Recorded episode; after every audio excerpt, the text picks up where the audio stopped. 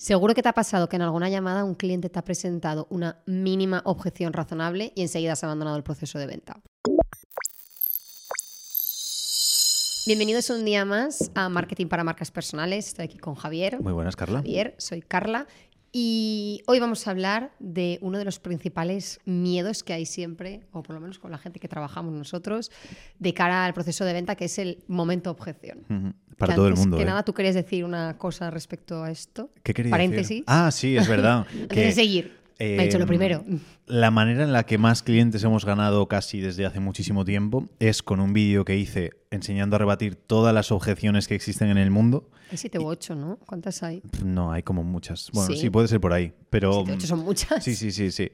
Y, y bueno, por ejemplo, Hipnove, Lorenzo, cuando lo vio el vídeo, dice, con este tío tenemos que trabajar sí o sí, porque es la caña de vídeo. Y ha dicho, Carla, va, venga, vamos a dárselo tal y cual. Y digo, venga, pues entonces, eh, ¿qué tienen que hacer?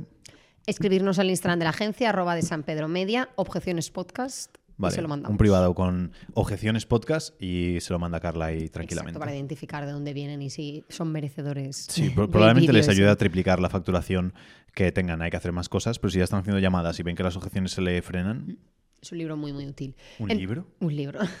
Estoy pensando ya en el libro también. Un vídeo.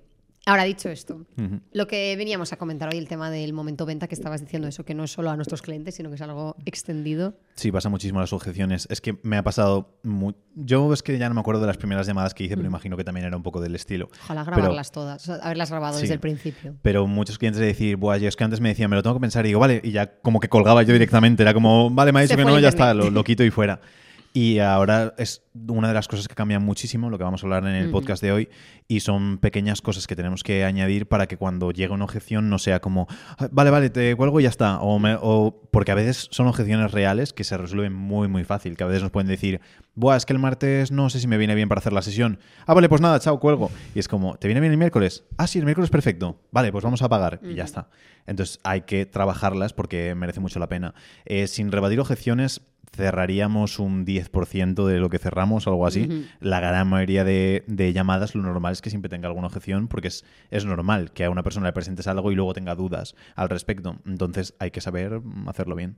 De hecho, ahora que has dicho eso justo, se me ha ocurrido que me pasa hasta lo contrario, de la gente que no tiene objeciones y parece que va directa en todo momento, me llega a causar hasta dudas de, ¿está todo claro, seguro? Eh, ¿Vas a coger y vas a pagar de repente? Es que me extraña mucho y de hecho suele pasar muchas veces que es como, vale, pues esta te hago el pago.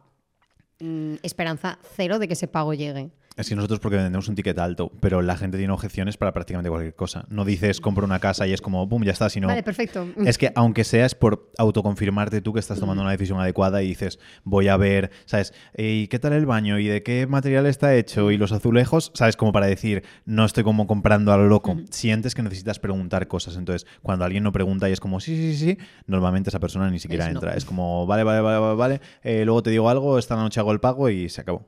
De hecho, importante también, paréntesis a esto, diferenciar si es una objeción o es una excusa. Y eso sí que es un poco el trabajo de la persona que está haciendo la llamada, detectarlo, decir, ok, me está planteando cosas razonables que tienen sentido, que puede, pues eso, que si el material de esto es hecho de esta forma, que si cuántos años tiene, son cosas que tienen lógica dentro del proceso de venta, o me está poniendo una excusa completamente y yo me voy a molestar aquí en resolvérsela para nada. Es que nos cuesta mucho decir que no, entonces muchas veces, y yo lo digo, el, el otro día estaba eh, diciéndome a alguien que le habían invitado a comer y dijo que era el cumple de, de su abuelo, y dice, y se lo tomaron tan bien que digo, voy a empezar a utilizarlo ahora muchísimo. Entonces tenemos que ver hasta qué punto es una objeción de decir, ah, es que justo me pillan el cumple de mi abuelo, y dices, ah, pues lo podemos mover.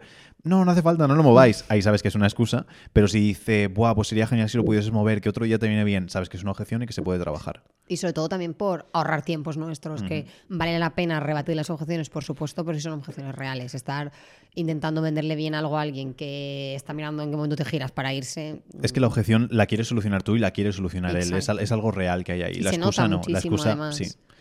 Entonces, dicho esto, dos claves para que no nos dé, que no nos tiemblen tanto las piernas cuando nos aparece alguien con una mínima objeción y que las cosas vayan fluidas y estemos tranquilos. Además del vídeo ese que nos da muchas claves. Sí, lo primero es entender que es parte del proceso, que es lo que decíamos antes, es completamente normal y es sano que haya objeciones. Entonces, cuando ya entiendes que va a haber objeciones, ya no es como, va por favor que no llegue ninguna, va por favor que no llegue ninguna, sino, vale, genial, vamos al proceso en el que voy a intentar desbloquearle cualquier cosa o cualquier freno que pueda tener. Entonces ya entiendes que va a haber y te los tomas muy bien. Y en base a la experiencia, al final te das cuenta de que las objeciones son prácticamente siempre las mismas. Y llega un momento en el que incluso las rebates antes de que lleguen, o ya las planteas antes, que van a llegar probablemente después también, pero si el, el asunto que decíamos antes del horario de, Buah, es que el martes me viene mal la sesión, los miércoles me viene mejor, pues ya cuando comentes, y haremos una sesión el martes, y después si no te viene bien, que sepas que va a estar grabada, o que sepas que la podemos hacer el miércoles, o que sepas que hay otro horario en lo que podemos habituar. Y así ya esa objeción la trabajas antes de que llegue y puedes ir llegando a más. Porque las objeciones hay que recordar que es como una cebolla que vas como quitando capas y que al inicio están las objeciones más sencillas, pero luego vamos como alguna un poquito más profunda. En el vídeo comento que al final la gran mayoría de objeciones en lo que se basa es en el hecho de decir, no sé si soy no sé si confío en mí mismo para hacer que esto funcione, porque muchas veces ya hemos probado cosas o porque muchas veces ese problema lo, lo, llevamos acumulando tiempo. Entonces tenemos que entender que es algo completamente sano el hecho de que lleguen y que tenemos que esperarlas y saber responderlas, que no nos pillan alguna vez, a lo mejor nos llega alguna objeción que nunca habías escuchado jamás en la vida, pero normalmente se repiten. Entonces ya tienes la experiencia de cómo hacerlo. Pocas sorpresas suelen haber cuando ya has hecho muchas llamadas y conforme vas haciendo más, estás más tranquilo cada vez y tienes ya como el argumentario más preparado y pocas cosas te pillan desprevenido. Aquí justo también iba a añadir que como reflexión un poco paralela a lo que es el podcast, creo que funciona muy bien en general en el trabajo, en los negocios, en las llamadas de venta sin exagerar, pero el tomarte las cosas un poco como si fuesen un juego. No en el sentido de la broma, de da igual si está bien o si no, sino en el sentido de, oye, esta es una partida de ajedrez y estas son las fichas que te han tocado en esta ronda. Tíralas, juégalas lo mejor que puedas, siempre con intención de ganar, pero que si no, no pasa nada. Eh, sí que pasa, pero bueno, lo pensemos un poco como que al final esas llamadas es una especie de partida entre dos y que porque yo ahora me coma tu alfil no se ha acabado todo, porque te aparece con una objeción de oye, me parece caro, no estoy queriendo decir es un no rotundo, eh, apaga la pantalla y vámonos, ¿no? Hay muchas opciones, mira a ver si puedes mover otra cosa, la, torre por aquí, la puedes hacer cosas. Entonces, que si te lo planteas de esta forma, al final posiblemente te lo tomes con una mejor actitud y eso se nota al final. Y, que es lo que mola, ¿eh? que yo en las sesiones, la última llamada que hice, por ejemplo, con, con, Agnés, la última que hice, al final era ah, como un arte, que al final lo dices y dices, joder, qué bien lo he hecho. Y, mola que haya... haciendo esgrima, ¿no? Pero mola que haya como cosas que no sea, ¿sabes? Todo como, sí, sí, sí, todo bien, todo bien. Mola el hecho de decir, Buah, me presentaron esto y entonces le dije esta cosa y lo, al final lo planteamos, acabamos llegando a una negociación, un acuerdo de tal y dices, qué bien me siento, qué buen trabajo he hecho. Si es nivel fácil siempre, oye, pues también está bien porque ganas más dinero, pero que de, mola el hecho Tendrás que buscar entretenerte con otra cosa, entonces sí, siempre es fácil. Sí, por eso. Y probablemente pues haya que dificultar el proceso subiendo el precio o lo que sea para ganar más dinero y que haya un poquito más de fricción en la venta. Pero ¿qué es lo que dices? Que mola el hecho de pensar, si es como un juego, que sea más divertido. Que es una partida al final que dices que son más largas, más cortas, pues como cualquier juego que os guste, lo mismo.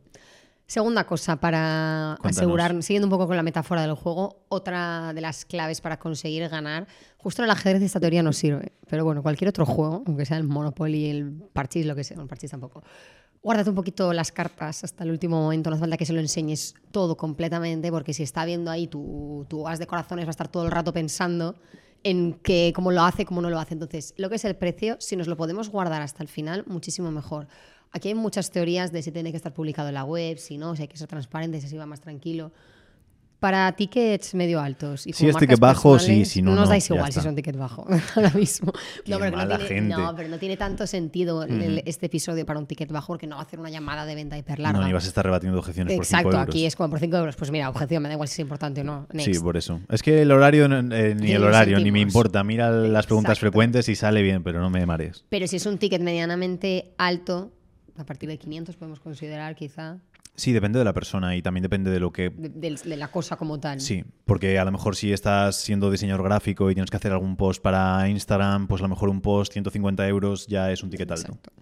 Pero que si es un ticket que ya vale la pena defenderlo un poco, digamos, cuanto más tarde vea la persona el precio, mejor, porque así te vas a permitir enseñarle todo el valor, eh, rebatir todas las objeciones posibles y que cuando ya encuentre ese precio haya asumido que tiene mucho valor realmente para él. Lo pueda pagar después o no, le parezca bien o no, ya sabe que es como que ha sido engordando mucho, como si fuera una esponja que va absorbiendo, la vas hinchando, la vas hinchando y luego le dices, y esto vale tanto, pues oye, perfecto, otra cosa es que lo pueda pagar. Sí, es que... Ahí está la objeción del precio. Lo de que las las apariencias engañan y todo esto, lo que quieras, pero al final, em, si iniciamos el camino pensando una cosa, luego es muy difícil volver a cambiarlo. Entonces, por ejemplo, para mí, 500 euros es pasta y normalmente Mm. es donde se marca el, el punto. Entonces, a mí me vas a ofrecer cualquier cosa y me dices que vale 500 euros y yo ya parto de- desde el punto de decir, Son es 500. caro. Es caro. Entonces, a ver ahora qué me puedes decir para que yo me quite esa idea de mi cabeza. En cambio, si tú me presentas un montón de cosas y me dices, oye, eh, Javier, ¿qué te parece si nos vamos de viaje y nos vamos a Hawái? Viene Carla y dice, oye, podemos ir a grabar un vídeo a Hawái, tal y cual, nos vamos hasta allí. He estado mirando un paquete y ahí es el vuelo, ida y vuelta. Nos vamos a ir eh, tres personas, eh, porque se viene Cristian también para grabar. Después allí vamos a dar unas experiencias de no sé qué, de no sé cuántos, de tal, de cual. Eh, todo incluido, 500 euros por persona. Digo, joder, regalado. Pero si me dices, oye, Javier, ¿qué te parece si hacemos un vídeo y nos vamos de viaje y son 500 euros por persona? Y digo, "Pff, caro, ¿eh? Es que te pones como una barrera mental y luego ya estás todo el rato de, vale, pues ahora cuéntame qué incluye el viaje, qué tal es. Pues no son 500. Correcto. Y estás ahí como el apuntador, ¿no? Un poco, digamos, de a ver, sí, no, sí, no. Y luego también empieza mucho, que esto también da para otro episodio, pero el tema de que cuando marcamos el precio y luego tenemos que ir como justificándolo a través de ir desglosándolo, es como, vale, pues me podrías quitar esto, me podrías quitar esto otro. Mm, así mala señal. O sea, el valor no lo estás viendo si me estás diciendo que te quite cosas. Entonces, desde nuestro punto de vista, muy importante el entender que es un juego mm, en el buen sentido y que hay que rebatirlas y que van a estar ahí sí o sí si son clientes de verdad. Y en segundo lugar, que nos lo guardemos hasta el final del precio, así podemos tener un poquito más de margen para que realmente vean el valor. Sí. Y en tercer lugar, paréntesis, asterisco, todo lo que queráis, el vídeo de Javier. El vídeo, correcto. El, ah, por terminar, el hecho de que cuando hacemos una llamada de venta, lo que tenemos que conseguir es el sí. Entonces, facilitar lo máximo el sí. El precio y demás, ya luego entramos en un proceso de, nego- de negociación y podemos negociar o lo que sea. Pero lo que hay que hacer es pensar, vale, quiero que esta persona tome una decisión, que elija hacer algo, ya sea conmigo, sea con otra persona, o sea decir, me quedo exactamente como estoy y ya está. Pero tenemos que hacerlo. Y lo que no podemos es nosotros eh, autoponernos frenos como precios, como mm, no rebatir objeciones, entonces que facilitemos y pensemos, vale, quiero llegar hasta el final con que la persona tome una decisión, el juego es ese. Entonces hay que trabajarlo de manera adecuada y después cuando la persona nos diga que sí, ya es cuando desvelamos precio y hacemos todo lo demás. Obviamente nosotros lo hacemos con un guion estructurado para cada cliente y, mm, y todo al completo, entonces si quieren que hablen contigo para trabajar con nosotros, pero... Clientes agent, arroba de sanperomedia.com.